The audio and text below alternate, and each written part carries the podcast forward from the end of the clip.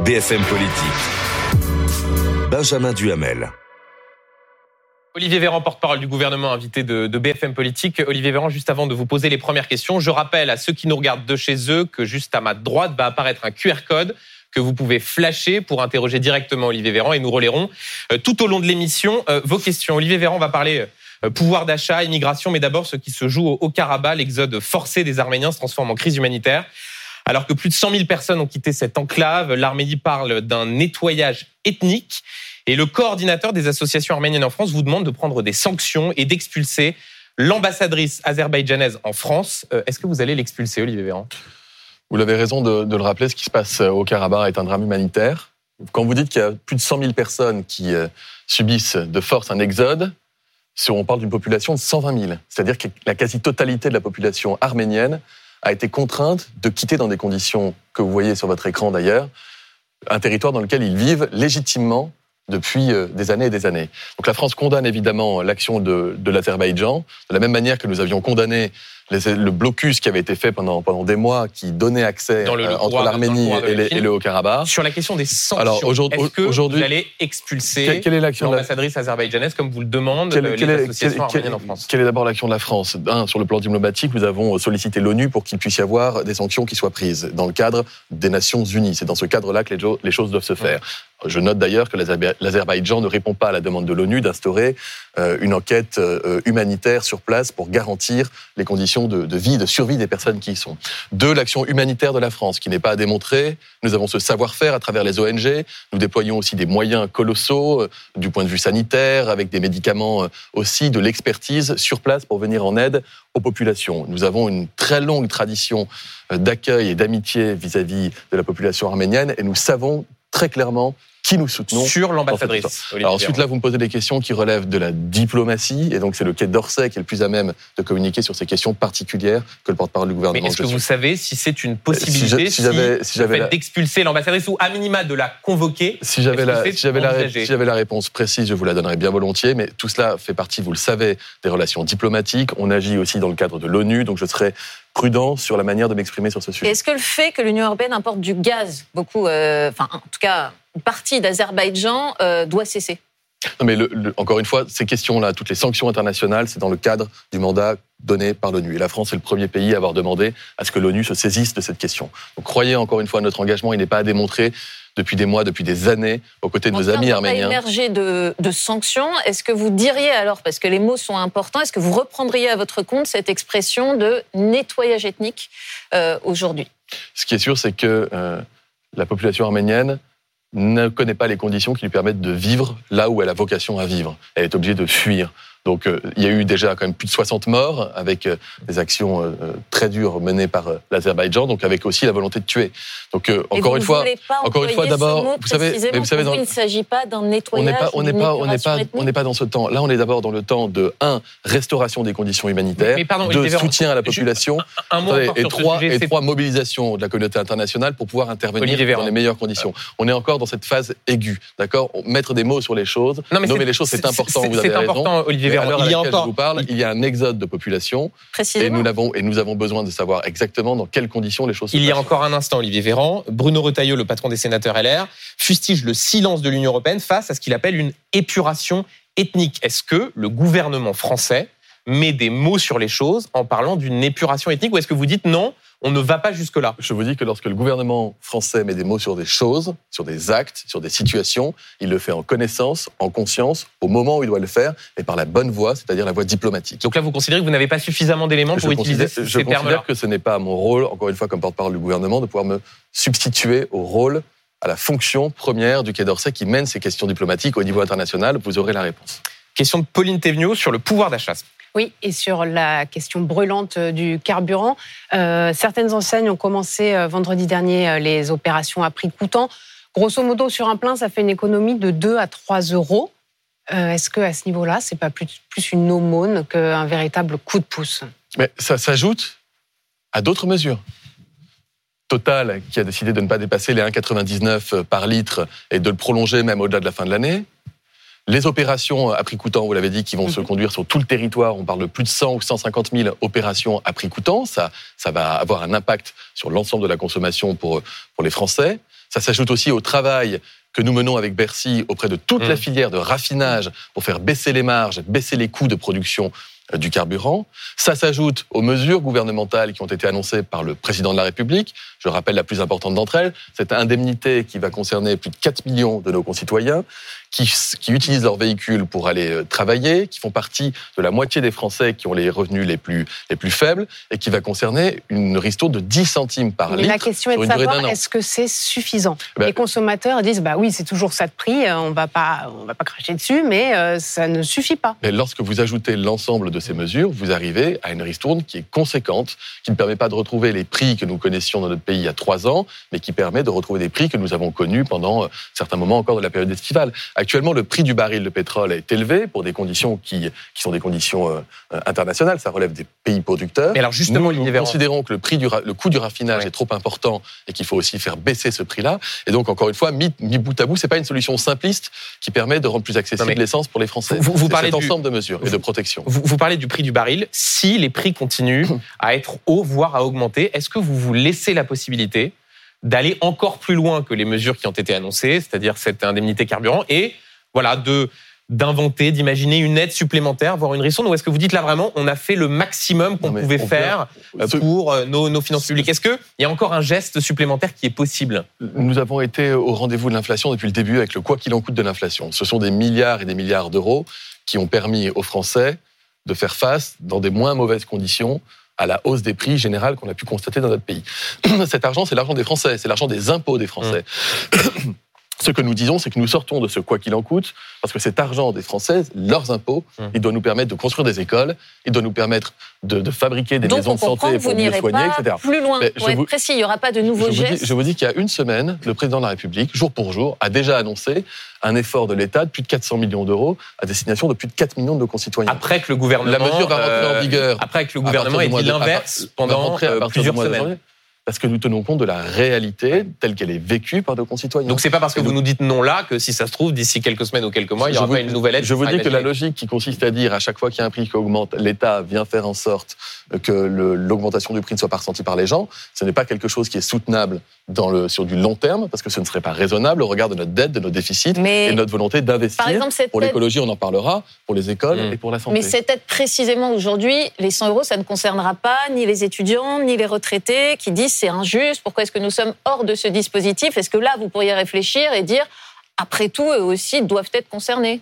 Alors pour les étudiants, pour les retraités, il y a des augmentations. Par exemple, parler des étudiants, cette rentrée universitaire, il y a des augmentations des bourses. Les étudiants vont toucher entre 37 et Mais là, on parle 127. des voitures, de conduire euh, leur, Mais voiture, de l'essence. Enfin, je- je- pardon. Vous êtes étudiant boursier. Hum. Il y a trois mois et aujourd'hui. Oui. Vous gagnez aujourd'hui entre 37 et 120 euros de plus par mois.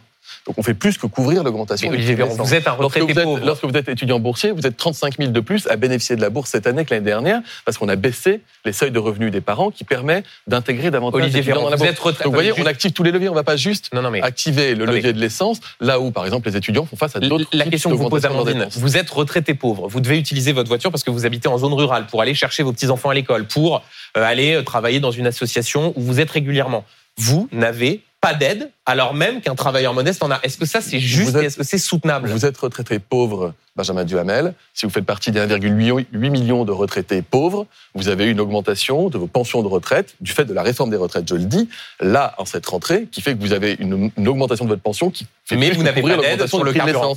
Mais encore une fois, quand vous faites vos courses, vous regardez quoi? Vous avez l'argent que vous avez sur votre compte en banque et vous allez regarder ce que vous allez devoir acheter, combien ça va vous coûter.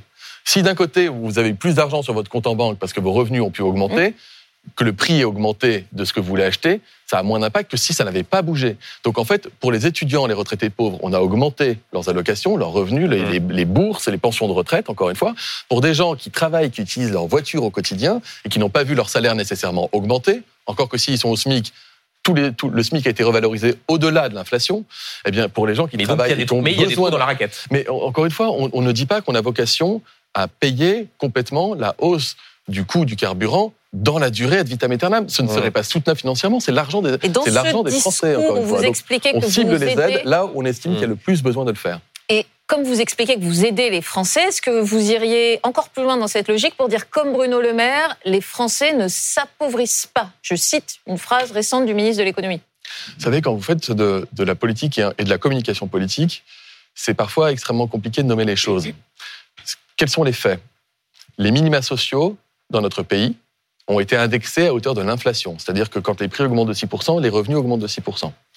Le SMIC a été augmenté au-delà de l'inflation. C'est aussi factuel. Ça veut dire que lorsque l'inflation augmente de 6%, le SMIC a augmenté de près de 10%. Donc, sur le papier, on serait tenté de se dire, les gens ne subissent pas puisque leur revenu a augmenté. En réalité, je serais extrêmement prudent avec cela, puisque en fonction de vos modalités de consommation, de vos modes de vie, et parce que je le constate quotidiennement sur le terrain, les Français souffrent avec l'inflation.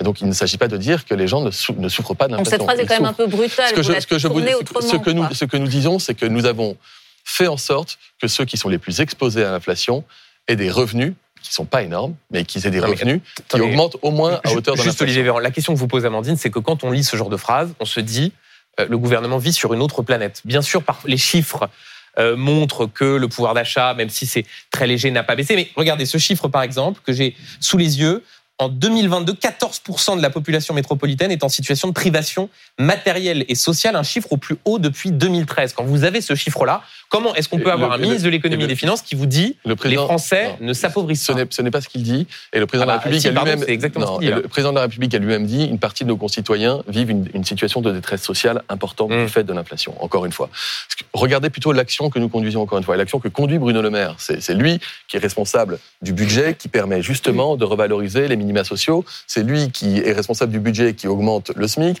C'est lui, grâce à l'action aussi qu'il a conduite, qu'aujourd'hui même, tous ceux, les Français qui perçoivent les APL ont une augmentation de 3,7% sachant qu'on a plafonné l'augmentation des loyers à 3,7%. Donc l'action que nous menons, elle vise à faire en sorte que tous ceux qui sont fragiles au regard de l'inflation puissent être protégés. C'est la tradition de notre modèle mmh. social. Cependant, et cela étant dit, il n'empêche qu'il y a beaucoup de Français, y compris d'ailleurs des Français qui travaillent, je pense à ceux qui sont dans les classes moyennes et dont les revenus sont supérieurs à ce qui leur permettrait de toucher des aides sociales et qui voient aujourd'hui leur euh, capacité de dépense contrainte du fait de l'inflation et, qui aujourd'hui travaillent tout un mois pour arriver à l'équilibre à la fin du mois sans mettre de côté. Il en existe beaucoup de ces compatriotes mmh. et nous avons aussi évidemment une pensée pour eux. C'est notamment vers eux qui est destinée cette fameuse indemnité carburant. Oui, mais alors si on pense justement à ces Français qui vous écoutent, pardon, mais ils peuvent se demander quelle crédibilité vous avez ce matin pour nous expliquer tout ça, dans la mesure où il y a quelques jours, ces mêmes Français qui vous écoutaient ont pu vous entendre dire euh, vous aurez, grâce à la vente à perte, 50 centimes en moins par litre, ce qui fait 25 euros d'économie par plein. Quand vous dites des choses comme ça, qui en fait sont fantaisistes et ne se réalisent pas, est-ce que vous ne décrédibilisez pas complètement la, la parole politique? Vous regrettez Est-ce que c'est une erreur? Non, mais s'agissant du carburant, encore une fois, vous avez eu d'ailleurs plusieurs fois sur vos plateaux, BFM et d'autres chaînes, des leaders de la grande distribution qui viennent sur les plateaux dire nous, on aimerait bien faire plus, mais la loi nous en empêche, ou les normes nous en empêchent. Le gouvernement a entendu cela et a dit bah, écoutez, on va vous permettre de faire de la vente à perte. Bon. Ensuite, vous constatez, principe de réalité, que personne ne veut jouer avec nous et qui considère que ce n'est pas ah le levier qu'on doit actionner pour qu'il soit les plus efficaces possibles. La première ministre les reçoit, leur dit je vous ai entendu, qu'est-ce que vous proposez? Et eux disent nous, on est d'accord pour annuler nos marges, pour faire des efforts, pour faire des opérations promotionnelles. Et puis, on aimerait bien aussi que l'État puisse encore faire un geste, etc. Nous l'entendons et de manière pragmatique, nous disons, c'est le chemin qu'on va emprunter. Mm. On ne peut pas nous, nous reprocher d'essayer d'innover face à l'inflation pour trouver des solutions pour les Des innovations qui durent une semaine. Mais, mais, vous avez des innovations qui durent un an. L'indemnité carburant, par exemple, dure un an. Et il avait été question il y a, il y a euh, plusieurs mois de cela, lorsque nous avions déjà fait ce premier versement de 100 euros aux Français. Je me souviens des critiques qui portaient sur mais attendez, qui va en profiter, etc. Ce sera compliqué. En réalité, les gens se sont rendus compte que ça prenait 30 secondes sur un site internet et que vous étiez directement versé sur votre Question de Pauline Puisqu'on parle de solutions, bah Eric Ciotti vous en propose une ce matin dans les colonnes du Parisien. Il dit eh ben, il faut baisser de 15 centimes les taxes euh, sur le litre euh, de carburant, euh, compenser cette perte financière pour l'État par une baisse des allocations chômage. Vous lui répondez quoi? Pourquoi pas ou non merci? Mais moi, vous savez, je, respecte profondément les gens qui pensent différemment de moi, qu'ils soient à gauche ou qu'ils soient à droite. Mhm. Mais je respecte euh, encore plus les gens lorsqu'ils sont dans leur action et dans leurs mots en conformité avec leur idéologie. Je respecte parfaitement cette bah droite. Écoutez-moi, je respecte parfaitement cette droite française qui a toujours porté un discours sur la dette et les déficits et la dépense publique. D'accord? Là, je ne la reconnais plus. Là, j'ai face à moi un président d'un parti de droite, du principal parti de droite, de gouvernement, qui dit qu'en réalité, il faudrait davantage de dépenses publiques. Lui, non, il dit qu'il faut baisser les taxes. Il faut baisser les taxes. Bah oui, donc davantage de dépenses publiques. En baissant, et il baisse, Davantage de euh, il dépenses baisse en publiques. Face, milliards sa dépenses proposition, c'est en face de baisser euh, l'allocation chômage pour récupérer des fonds, Mais, pour nous avons financer cette mesure qui coûterait 5 milliards euh, d'euros 5 selon lui. milliards. Vous imaginez comme, à, quelle, à quelle hauteur il faudrait réduire l'allocation chômage? En réalité, on a, on a fait une réforme de l'assurance chômage. Il y a Hum. quelques mois, elle est opérationnelle. On a réduit de 24 à 18 mois la durée d'indemnisation. Pourquoi? Parce que aujourd'hui, il y a suffisamment d'emplois à, à pourvoir pour que la protection de l'effet chômage puisse être Il restreinte. n'empêche qu'il il appuie là où ça fait mal, puisque ce qu'il dit, c'est que quand le Il, litre il de jamais carburant là où ça fait bien. Euh, C'est-à-dire Quand non, le mais là où litre, ça non, mais fait du- laissez-moi terminer. Quand le litre de carburant est à 2 euros, euh, finalement, la part de taxe euh, de l'État, c'est plus d'un euro. Donc, en fait, c'est là que sont les marges de manœuvre Mais on va en réelles. parler. Vous voulez qu'on parle des taxes de l'usage des taxes sur le carburant? Parce que j'entends ce discours d'une partie de la droite. Xavier Bertrand, tiens, président de la région Hauts-de-France, qui Et le disait la François dernière fois. Bayrou, qui est un membre de la majorité, euh, dit euh, bah, il faudrait peut-être songer à un amortisseur par adaptation des taxes pour euh, donner un coup de pouce aux Je- Français je- quand je- vraiment je- ça s'envole. Je, je vous réponds sur les taxes. Parce que j'entends parfois l'État s'est gavé avec le, le- la hausse du prix du carburant. OK, on va regarder les chiffres. 2 milliards et 2 milliards sur les deux ans de, de surtaxes liées à la hausse du prix du carburant pour l'État. D'accord? Ça fait 4 milliards. Sur ces 4 milliards, l'État en perçoit la moitié, c'est-à-dire 2 milliards sur deux ans. L'autre moitié, elle va où? Essentiellement à la région Hauts-de-France. J'ai pas entendu Xavier Bertrand. Baisser le niveau de taxe. Il a même plafonné au niveau le plus haut possible. Ça, c'est pour les paroles et les actes. Rapidement, Sur les plaît. 2 milliards d'euros de plus que l'État a perçu du fait de la hausse du prix du carburant, il en a dépensé 8. Il en a dépensé 8 à travers les mesures justement d'aide au pouvoir d'achat. Donc en réalité, plus le prix du carburant augmente, plus les mesures que nous mettons en place fait que nous dépensons davantage d'argent que nous en percevons. Donc, on vous entend, la proposition d'Éric Ciotti, c'est niette. non mais la proposition d'Éric Ciotti, moi j'ai lu avec intérêt son Oui, oui. interview. C'est, vous allez voir ce que vous allez voir, on va on- on- on proposer entendu. plein de mesures d'économie. non mais par exemple, il vous dit il faut réduire le nombre de fonctionnaires. Mais alors pas dans la santé, pas dans l'école. Oui, oui, non, non, ok, mais- on le fait où? Dans la sécurité, dans la justice? Il le dit pas. Ça, c'est tellement simple. Vous voyez, quand vous n'êtes pas en responsabilité, vous pouvez vendre ce que vous voulez. On, a- on vous a entendu une question d'Amandine Atalaya sur les 49.3. Euh, oui, puisque vendredi soir, la motion de censure qui avait été euh, portée par la NUPES a été rejetée, et c'était après le 12e 49.3 utilisé par euh, Elisabeth Borne. Il va y en avoir d'autres sur des textes budgétaires. Est-ce que vous appartenez à un gouvernement aujourd'hui sur un siège éjectable? Alors, comment est-ce qu'on appelle. Qu'est-ce qui définit un député de la majorité par rapport à un député de l'opposition? Pas depuis euh, 2017 ou 2022, depuis le début de la cinquième. Un député de la majorité, à l'inverse d'un député de l'opposition, est un député qui vote le budget. Je salue Céline Calvez qui est avec nous sur le plateau, députée de la majorité, elle le sait comme moi. Et d'ailleurs, tous les Français qui sont dans un conseil municipal, un conseil départemental ou régional, dans une collectivité, savent que dès lors qu'ils votent un budget, ils sont appartenants de la majorité. Non, mais Olivier Véran. Il se trouve que nous n'avons pas, c'est- redoutablement mathématique. Il se trouve que Mais depuis les élections, nous n'avons pas la majorité absolue. Est-ce que ça vous fragilise d'utiliser autant de 49.3 Voilà, c'est ça la question. Vous voyez bien qu'il y a une crispation autour de cet outil Il y a un automatisme qu'il faut que chacun comprenne. C'est que lorsqu'on est en majorité relative et pas absolue, budget égale 49.3 jusqu'au jour où un Mm. certain nombre de députés de l'opposition décideront de voter avec nous, auquel cas on sera plus en majorité relative, mais absolue. Je le souhaite. Mais pour l'instant, c'est pas le cas. Ce qu'il faut regarder, Benjamin Duhamel, Non, mais il va peut-être y en avoir d'autres sur l'immigration, par exemple. Mais quels sont les autres textes qui ont été 49.3 adoptés par le Parlement depuis un an? Un an, plus d'une quarantaine de textes de loi ont été adoptés sans 49.3, c'est-à-dire qu'on a à chaque Mhm. fois identifié des majorités avec la droite ou avec la gauche. C'est-à-dire que le Parlement, il fonctionne de ce point de vue-là. Mais gardez en esprit, et je pense que les Français l'ont compris, quand vous avez un budget, que vous êtes en majorité relative, que ce soit au niveau de l'État, d'une commune, d'une région, c'est forcément un outil constitutionnel qui a été créé pour ça, va- pour pas priver la France de budget. Et on va continuer à parler de tout cela juste après cette courte pause. À tout de suite. BFM Politique. Benjamin Duhamel. Olivier Véran, porte-parole du gouvernement invité de, de BFM Politique. Olivier Véran, euh, comme promis, une question des, des téléspectateurs. Je vous rappelle que vous pouvez continuer à teaser ce QR code sur la droite.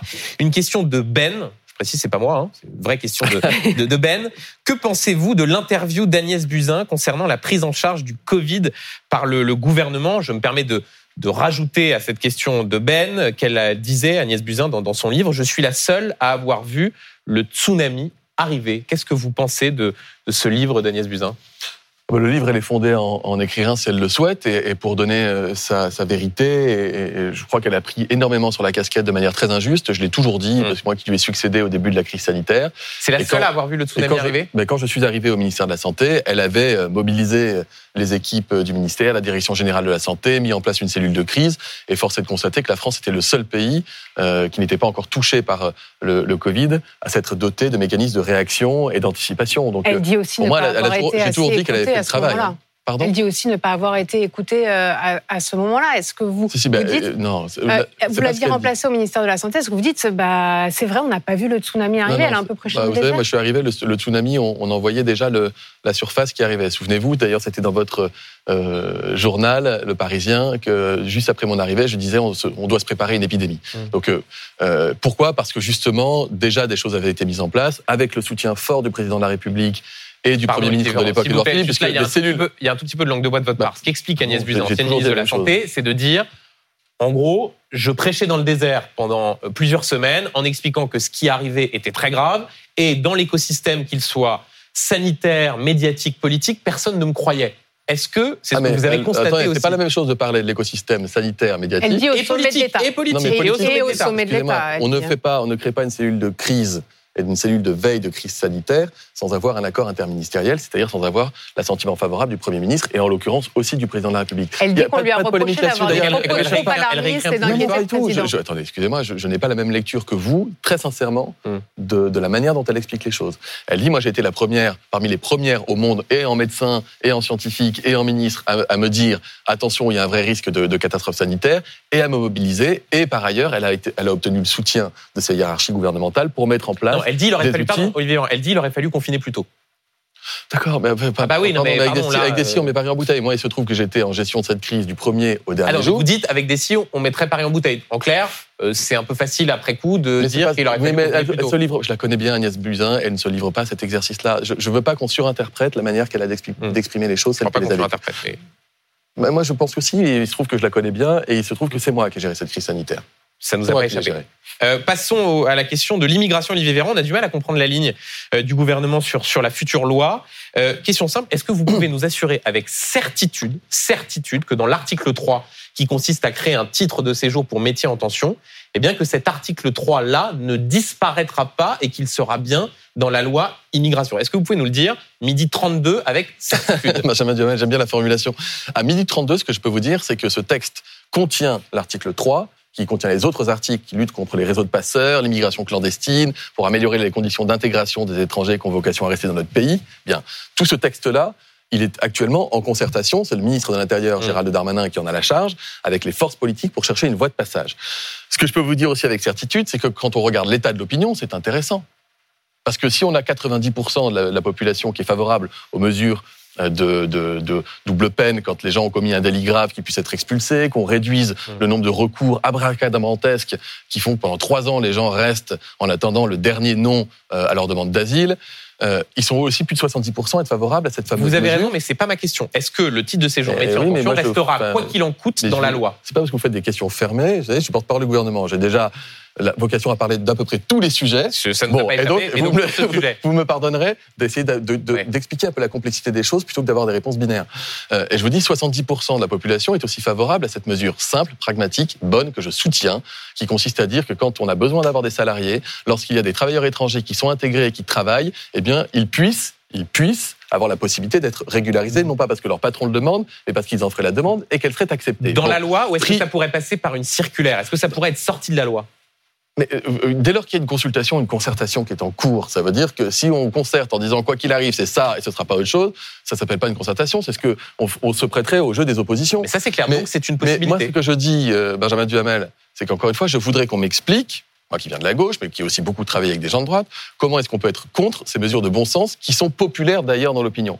Et j'ai envie de vous dire, en lisant l'interview d'Éric Ciotti ce matin, j'ai presque envie de lui proposer qu'il m'invite dans les Alpes-Maritimes, dans sa circonscription, et qu'on aille tous les deux rencontrer des chefs d'entreprise dans la restauration, dans le BTP, qu'on aille rencontrer la CPME, le MEDEF local, et qu'on ait ce débat devant eux qui consisterait à dire ce salarié qui depuis trois ans travaille dans votre, dans votre entreprise, qui est intégré, qui arrive à subvenir à ses besoins, et vous, vous avez besoin de lui dans votre entreprise, eh bien, il doit partir. Je, voudrais juste qu'on ait ce débat une seconde, les yeux dans les yeux, face à ceux qui attendent de nous qu'on fasse bouger la loi. Mais il ne veut pas vous parler aujourd'hui parce que euh, il dit que euh, pour eux c'est très clair ils ne voteront pas ce texte s'il y a cette mesure. Et Laurent Vauquier, ce matin, puisqu'on parle d'heure, vers midi, disait tout à l'heure qu'il euh, y aurait, il fallait que la droite dépose même une motion de censure. tous les outils constitutionnels, dit tous les outils constitutionnels, en tout cas utilisés, si vous vous acharniez à maintenir euh, cette mesure dans le texte. Vous êtes député de droite aujourd'hui.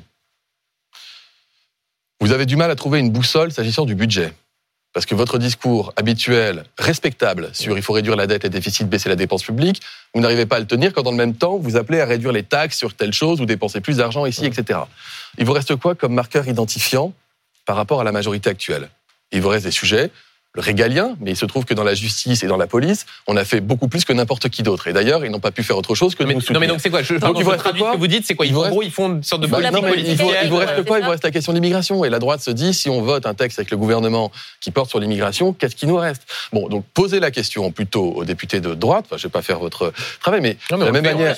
mais, mais posez-leur la question de bah, aller regarder. Réponse, mais allons regarder encore une fois, circonscription par circonscription, des députés LR. Allons discuter avec les représentants du patronat, avec les salariés sur place qui travaillent, encore une fois, qui font vivre leur famille, qui se sont intégrés, et qu'on aille leur expliquer qu'en fait, pour des raisons politiques, ils ne veulent pas que ce soit dans la loi. Bon, et puisqu'ils jouent, d'après vous, à un jeu stupide, est-ce que vous seriez prêt je me permettais, en tout cas, politique, Je trouve ça décevant parce que j'ai du respect. J'ai du respect pour la droite de gouvernement et je pense que notre débat public, à la, dans la situation qu'on connaît, donc vous mérite de peut-être le gouvernement à aller au 49.3. Est-ce que d'après vous, ce serait euh, légitime sur ce texte, dans la mesure où l'opinion notamment souhaite, d'après vous, euh, Mais est-ce que d'après vous, j'ai vocation à vous dire là aujourd'hui, est-ce que j'ai vocation à avoir un avis sur une question ah, qui relève encore d'une consultation qui n'est pas terminée Moi, je vous dis que ce texte, il est, ce texte, il est utile. C'est pas la révolution du monde de l'immigration il est utile parce qu'il va nous permettre de, ne pas faire attendre trois ans des gens qui n'ont pas vocation à rester avant de les faire partir. Mais il, y a un va nous permettre de ne pas faire attendre des dizaines d'années des gens qui travaillent avant de leur dire qu'ils peuvent, ils ont raison de le faire et qu'ils peuvent rester et de, Pardon, mieux maîtriser Non, mais vos arguments, on les entend. Vous dites très bien, il y a des députés de droite qui, quand ils vont voir les préfets, demandent des régularisations alors qu'ils disent l'inverse à la télévision, à la radio. Ok le compromis intelligent dont parle le chef de l'État sur ce sujet. Où il est La droite ne bouge pas d'un iota sur cette ligne et vous non plus. Le compromis intelligent, c'est pour ça que j'ai commencé par parler d'état d'esprit politique. Le compromis intelligent, c'est ce que fait le président de la République quand il invite les présidents de parti à Saint-Denis pendant 12 heures pour leur dire et si on partageait un peu les contraintes Avec quelle efficacité C'est pas un compromis, ça, c'est une, discussion. Est-ce que, vous pouvez, est-ce qu'on peut concevoir un compromis, C'est ce qui résulte d'une discussion éventuellement. On va, pour reprendre une expression que j'aime bien du président, c'est regardez pas la, la tâche, regardez la girafe. Oui. Qu'est-ce que ça veut dire? Ça veut dire qu'on est en majorité relative. On a besoin des autres pour pouvoir faire passer des textes, d'accord? La plupart du temps, les autres, ils veulent bien jouer avec nous parce qu'ils disent, ok, là-dessus, c'est pas, c'est pas un, si on vote avec la majorité, on n'est pas mort politiquement. Il y a des sujets qui sont emblématiques pour eux, qui sont des sujets d'identification. Sur ces sujets-là, plutôt que de se dire, on va aller dans le mur d'un côté ou de l'autre, on essaie de se mettre autour de la table, on partage les contraintes et on trouve des chemins de compromis. C'est exactement ce qu'on est en train d'essayer de faire. Et une question de politesse. moi, je, ne désespère pas qu'on y arrive. Je, retiens que ce compromis intelligent, ça pourrait éventuellement passer par le fait de sortir de la loi le titre de séjour et le mettre dans du réglementaire, une circulaire. Ça fait partie des possibilités. Mais ce qui importe, c'est pas la manière dont on adopte quelque chose. L'objectif à la fin. C'est que à la fin des fins, ce soit ça, parce que c'est ce que les gens, encore une fois, attendent de mm-hmm. nous, et c'est ce que font d'ailleurs des pays autour de nous. Vous avez des pays dans lesquels le, la, natalité s'est tellement effondrée mm. bien avant chez nous qu'aujourd'hui ils font appel à la main d'œuvre et de manière non régulée parce qu'ils n'ont pas pris le temps d'encadrer les choses en amont. Nous, on est en train de se dire, on a envie de pouvoir conserver la maîtrise de notre immigration, on veut être plus efficace et en même temps on veut permettre à notre économie de continuer à créer de l'emploi. Et on se dit, et on regarde avec satisfaction que la population est d'accord avec Donc l'important, ce n'est pas le véhicule, c'est l'objectif. Question de Pauline Thévenot sur l'aide médicale. Oui, mais le, véhicule législatif est un bon véhicule, je le redis, et je le soutiens. Parler à l'instant de compromis et de mesures symboliques. Euh, dans cet esprit, euh, Gérald Darmanin, euh, en ouvrant les discussions, avait laissé la porte ouverte à une réforme de l'aide médicale d'État. Hein. on le rappelle, c'est la couverture maladie pour les étrangers, y compris ceux qui sont en situation irrégulière. Où ça en est? Est-ce que c'est toujours une option? le l'aide médicale d'État, il se trouve qu'on l'a réformée. C'était il y a deux ans. J'étais Oui, mais alors il il ministre. fallait le dire à Gérald Darmanin qui a Mais ouvert je- la je- porte à une nouvelle je- réforme je- euh, je au printemps dernier. Je n'ai il pas, il pas, je n'ai pas sous les yeux un projet de loi dans lequel il y aurait une transformation de l'aide médicale. Non, Gérald Darmanin Non, a dit il l'a précisément dit. dans le cadre de la négociation. Il Pourquoi l'a pas dit Ok, euh, ça s'appelle en une négociation. publiquement. Vous voulez mon avis Oui. Il n'a Oui. pas changé sur l'aide médicale d'État. Ce n'est pas un appel d'air, c'est une moyen. C'est un, en fait, c'est quoi l'aide médicale d'État? C'est la manière qu'on a de payer les hôpitaux pour des soins qu'ils donneraient de toute façon à des personnes qui sont malades. Voilà. J'ai été médecin, je le reste profondément dans mon ADN, et il se trouve que dans mon ADN, la non-assistance à personne en danger, ça n'existe pas. Donc quand j'ai quelqu'un qui est malade devant moi, je le soigne, qu'il ait des papiers ou qu'il n'en ait pas. Alors Vous êtes d'accord avec moi Quand ça, il a besoin de votre soins. conviction personnelle. Pour ce qui est des projets du gouvernement, est-ce que Je n'ai pas eu à lire le moindre projet aujourd'hui de Il n'y a mobilité. aucun scénario de- à l'étude sur une réforme, cas, euh, je suis- voire une transformation je- de l'aide médicale d'État en aide d'urgence. Je suis porte-parole du gouvernement. Je n'ai pas aujourd'hui de texte sous les yeux qui, qui n'est pas un job facile, Ça, mais qui, qui- je- qui me tient à cœur. Et je suis aussi ministre de la démocratie, et ça me tient énormément à cœur. J'espère qu'on va en parler. Et, et je vous dis que le, le- je n'ai pas de, de- de- pardon, je n'ai pas lu de texte aujourd'hui qui, qui change la ME. Et moi, je tiens à l'ME parce qu'encore une fois, c'est très, très pragmatique. On l'a réformé. J'entends, parfois que ça permet de payer euh, les, le, le recollement d'oreilles. Tout ça, tout ça, pardon, c'est bidon. En pratique, on paye les hôpitaux qui soignent. Voilà. Et si Ah vous bon, supprimez la ME demain, vous allez expliquer ça à La Réunion, à Mayotte, en Guyane, parce que euh, ça veut dire que les hôpitaux, ils ne tiennent pas. Avançons, Olivier Véran, si vous le voulez bien. Euh, une- un mot sur la question euh, des punaises de lit. La mairie de Paris vous demande un plan de lutte nationale et d'organiser, je cite, des assises de la lutte contre les nuisibles. Euh, Qu'est-ce que vous leur répondez? Que peut faire le, le gouvernement face à ce fléau? Déjà, je note, euh, pardon pour l'anecdote, qu'ils ont tranché, donc que la punaise de lit est bien nuisible, parce que j'ai assisté à, à un conseil municipal de Paris euh, il y a deux ans de ça, où je crois qu'ils débattaient. Non, non, j'ai vu sur Ah oui, vidéo. où j'ai vu, ils avaient un grand débat pour savoir si les punaises de lit étaient des nuisibles ou non et s'il fallait cohabiter avec. Bon, bref. Les punaises de lit, c'est une plaie, c'est une calamité. Euh, il semble qu'effectivement, il y a une recrudescence depuis deux ans. Euh, et qu'on en voit maintenant là où on n'en voyait pas auparavant. C'est très vieux, hein, c'est vieux comme le monde. Mm. Je crois qu'il y en avait même du temps des, des dinosaures, mais ça ne veut pas dire qu'on doit s'habituer. Ça veut dire qu'il faut lutter contre cela. On a déjà connu dans des grandes villes françaises des périodes pendant lesquelles il y avait des punaises de lit qui pourrissaient la vie des gens, dans les années 50, dans les Mm. années 60. On sait faire, on se mobilise et on n'a pas attendu puisqu'il y a eu un plan national il y a près de deux ans. Euh, soutenu par des députés, notamment Bruno Studer que que je salue, euh, qui, qui dit, euh, qui dit qui dit que vous n'allez pas assez loin. hein. ben, on va on va donc aller sans doute plus loin. Qu'est-ce que vous et- alors d'abord, il y a de la sensibilisation, de l'information, de la prévention, de la capacité Hum. d'avoir suffisamment de professionnels pour intervenir, pour aller récupérer le linge de maison, pour aller euh, le nettoyer, etc., pour extraire les punaises de lit. Il faut aussi sans doute qu'on travaille, moi je suis assez favorable, à titre perso, j'en ai pas encore parlé avec euh, mes collègues du gouvernement en charge, mais à ce qu'il y ait des dispositifs de déclaration systématique lorsqu'il y a des Ah punaises bah, de c'est ce lit. que propose Bruno Ben Studer, oui, j'ai- lu- j'ai de lu Bruno. Dès qu'on a des punaises de lit chez soi, on doit le déclarer. Ben, c'est- ça existe pour d'autres choses. euh, Voilà. Ce serait une Ça- sorte de tous anti-Covid des punaises de lit, une appli où on pourrait mettre. Alors moi je suis très fan des applis, mais je ne sais pas si ça passera par des applis, euh, Pauline Thévenot. Ce qui est bah certain, c'est que ce qui est, ce qui est ou certain, c'est qu'il faut lutter avec détermination parce que ça pourrit la vie des gens, euh, que ça, ça fait peur et à raison. Alors c'est pas Ah, a- dangereux pour la santé, mais enfin c'est pas agréable du tout. Il y a une idée euh, concrète? Qui est, qui est proposée par le premier adjoint à la mairie de Paris, c'est qu'aujourd'hui, les traitements coûtent extrêmement cher, c'est parfois 1000, 2000, 3000 euros, et les assurances ne prennent rien en charge. Est-ce qu'il faudrait que euh, cette lutte contre les, les punaises, les traitements, ce soit pris en charge par les assureurs? Est-ce que vous y seriez favorable, par exemple? Alors aujourd'hui, il y a une loi qui a été adoptée par le Parlement qui euh, rétablit, euh, le, enfin qui éclaircit la responsabilité des uns et des autres. Quand vous êtes par exemple locataire, Hum. est-ce que c'est à votre propriétaire ou votre locataire? La loi dit bien les choses pour savoir qui doit assurer l'entretien du domicile Oui, dans le cas de punaises de lit ou chose. d'autres. Sur la Bah question non, des assureurs, assurances. Est-ce qu'elles Oui, doivent mais c'est- payer pardon, il y a des, il y a des choses qui peuvent charge relever Est-ce que la... c'est un sinistre qui doit être inclus Je, je, dans l'assurance habitation je ne sais pas vous répondre sur cette question. Il y a sans doute des contrats d'assurance qui le prévoient ou qui le prévoiront demain. C'est pas l'État qui définit les contenus des contrats d'assurance. Une toute dernière question sur ce sujet. Vous avez vous-même été victime de, de punaises de lit? Non, et- mais il m'arrive de. Alors moi, je fais attention. euh, je fais, je ne viens pas avec mes habits de l'extérieur sur mon lit. Je fais attention à ce que sur mon lit rien ne rien ne dépasse, euh, en tout cas ne vienne toucher le sol, parce que c'est une petite bête qui remonte. Ouais. Pour autant, je sais pas encore aller jusqu'à mettre les dispositifs qu'on peut trouver autour des pieds de lit, mais peut-être que donc ça viendra. donc dans les Je- ministères, je- vous n'avez pas eu écho de... de, de- Non, bah, comme mon ministère est à Paris et comme partout euh, ailleurs à Paris, hélas, on trouve de plus en plus de rats. Donc euh, je vois ça avec euh, plus écœurement qu'inquiétude. Mais euh, euh, je vous dis, enfin, la détermination, en tout cas qui est la nôtre, elle est clairement d'accompagner les Français dans cette lutte contre les punaises de lit qu'on a à Paris, mais dans d'autres grandes métropoles aussi. Question de Pauline Thévenot. Laurent Wauquiez, encore lui, le président de la région Auvergne-Rhône-Alpes, il a annoncé hier que euh, sa région sortait, euh, annulait le dispositif zéro artificialisation nette. Pour rappel, c'est un dispositif qui prévoit de stopper la bétonisation euh, des sols en 2050. Qu'est-ce que vous lui répondez? Est-ce que vous, est-ce qu'on sait tous d'où vient cette mesure sur la zéro artificialisation nette des sols? Qui a eu l'idée de la Convention De la citoyenne. Convention citoyenne Sur le climat. Non, mais je le dis, ça fait plaisir, parce qu'à chaque fois que je parle de la Convention citoyenne, on dit que ça servait à rien. Pas Donc ça parce a que ça servi. la Convention citoyenne que son. Non, non, mais, non, mais d'abord, mais- d'abord, merci à la Convention citoyenne d'avoir fait des propositions. Oui. Certaines sont tellement ambitieuses que des présidents de région considèrent qu'elles vont trop loin. C'est pas mon avis, vous Mm. l'aurez compris. Un, je suis de la même région que Laurent Wauquiez, puisque je suis député de Grenoble. Bon, et je sais que dans cette magnifique région Auvergne-Rhône-Alpes, on a de l'agriculture et on a de la ruralité.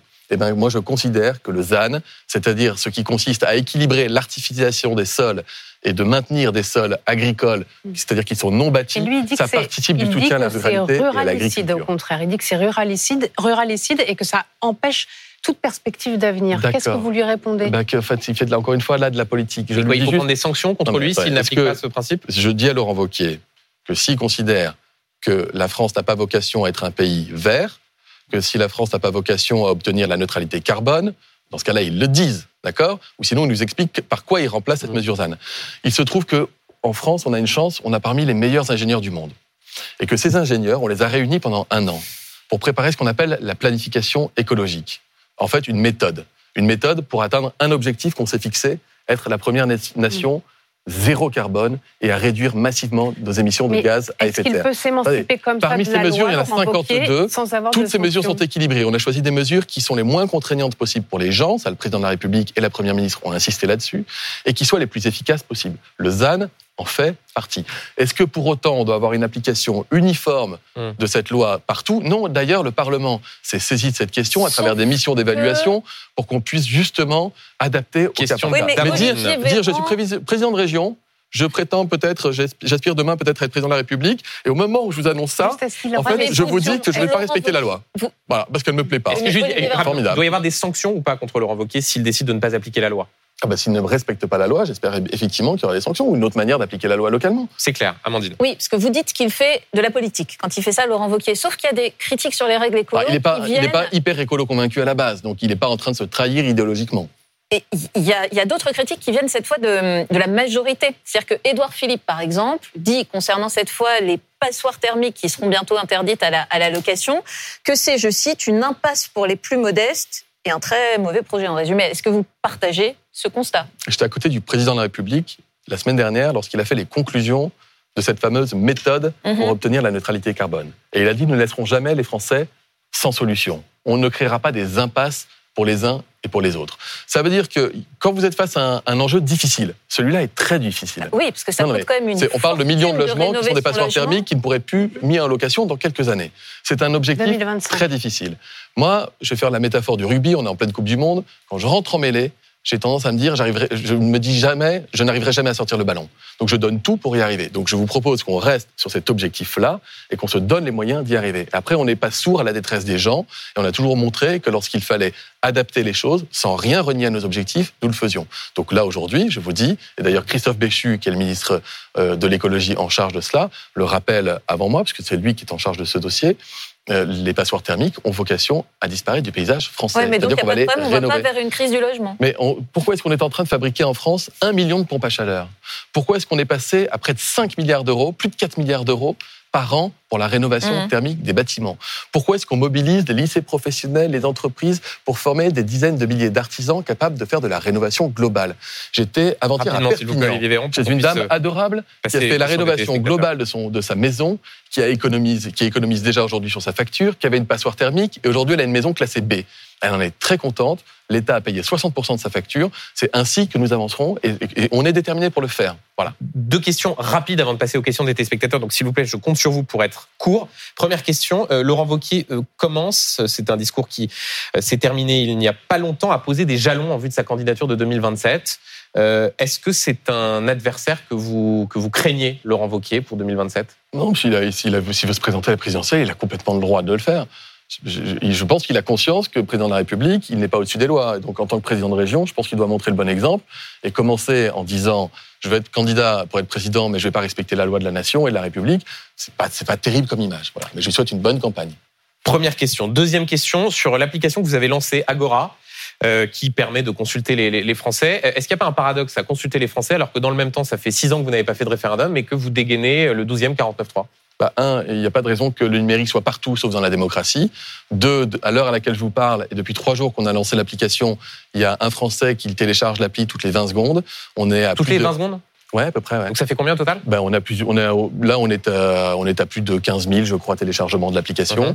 On est à plus de 10 000 réponses au questionnaire. On est à plus de 1000 questions. Vous savez que l'appli permet aux Français d'interroger directement le gouvernement. Il y a plus d'un millier de questions qui ont été posées. Mhm. Celle d'ailleurs qui est en tête à l'heure à laquelle je vous parle demande à ce qu'il y ait une appli pour expliquer les lois, mais il y a aussi des questions qui font le parallèle entre le 49.3 et Agora. Et alors, on n'a pas peur, on fait ça en transparence, Mm, mm. parce que, je suis d'accord avec François Bayrou d'ailleurs quand il le dit, dans la méthode, on doit davantage écouter les gens, les Français Il ils sont utiles, le ils gouvernement aiment la politique. changer de méthode Et donc, urgemment. eh ben voilà. Eh ben moi, je crois à l'innovation et je crois que on doit tisser le lien démocratique avec les Français, Mhm. leur permettre d'être utiles, de les écouter, de revenir vers eux. Cette application, elle sert à ça, elle est gratuite, anonyme. J'en profite, j'invite les Français qui nous regardent. On vous interroge cette semaine sur l'écologie, sur l'énergie et sur la démocratie. Et donc, Et la semaine prochaine et les semaines suivantes, vous aurez d'autres questionnaires. c'est notre application à nous. euh, Mais, mais je vois avec, avec, avec votre... un, avec un QR Regardez code. ce que vous faites avec le QR code. Ouais, attendez, justement, vous pour qu'on permettez ait aux le gens temps- d'interagir. pour qu'on ait le temps Et, de vous et mercredi, en conseil de, après Première le Conseil des ministres, je répondrai à des questions d'Agora. Pre- Première question de Franck.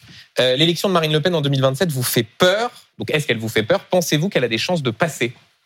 Ah, moi, je fais partie de ceux qui considèrent qu'elle ne gagnera pas. Donc, vous pensez l'inverse de Gérald Darmanin qui dit que son je- élection je- est probable. Enfin, je me positionne pas en fonction de Gérald Darmanin, en fait. Je- voilà, j'ai mon, i- mon idéologie politique en propre et, et ma façon de les défendre. Euh, même si je travaille très bien avec Gérald Darmanin. Je, je considère que les Français ne, ne franchiront pas le pas qui consiste à mettre l'extrême droite française. J'ai le droit de le dire, le Conseil d'État a reconnu qu'on avait le droit de les appeler extrême droite, donc je le répète, l'extrême droite française ne sera pas conduite au pouvoir Et pourquoi il franchirait Par pas le pas par euh, morale? D'abord parce que nous avons encore quatre ans pour poursuivre les réformes, que le président s'était engagé à, à réduire le chômage de masse. C'est euh, le cas. Aujourd'hui, on ne parle plus de chômage de masse et bientôt demain de plein emploi. Qu'on fait tout pour que les Français soient plus heureux dans leur quotidien et qu'il nous reste encore des mois, des années à aller sur le terrain pour les convaincre. C'est ce que je fais en me rendant aussi dans des villes et rennes pour parler avec les gens. Et- Et, c'est très intéressant de le faire. Et rapidement, autre question, euh, Olivier Véran, parce qu'il y a beaucoup de, de- de questions de téléspectateurs sur votre avenir. Bonjour, monsieur Véran, vous demande Eric, souhaitez-vous devenir président de la République? Ah, je, je laisse ça à, à- à d'autres. C'est qui les autres? Bah, Il y en a d'autres, mais je, alors, je vais vous non dire mais, une vous, chose. non, mais vous d'abord, vous, pourquoi président de la République? Non, vous voulez pas euh, Ben, Parce que je, je- en fait, je suis très heureux là où je suis aujourd'hui. Je viens de la société civile, j'étais médecin. Je ne sais pas si je redeviendrai médecin un jour, mais je sais que je ne ferai pas de la politique toute ma vie.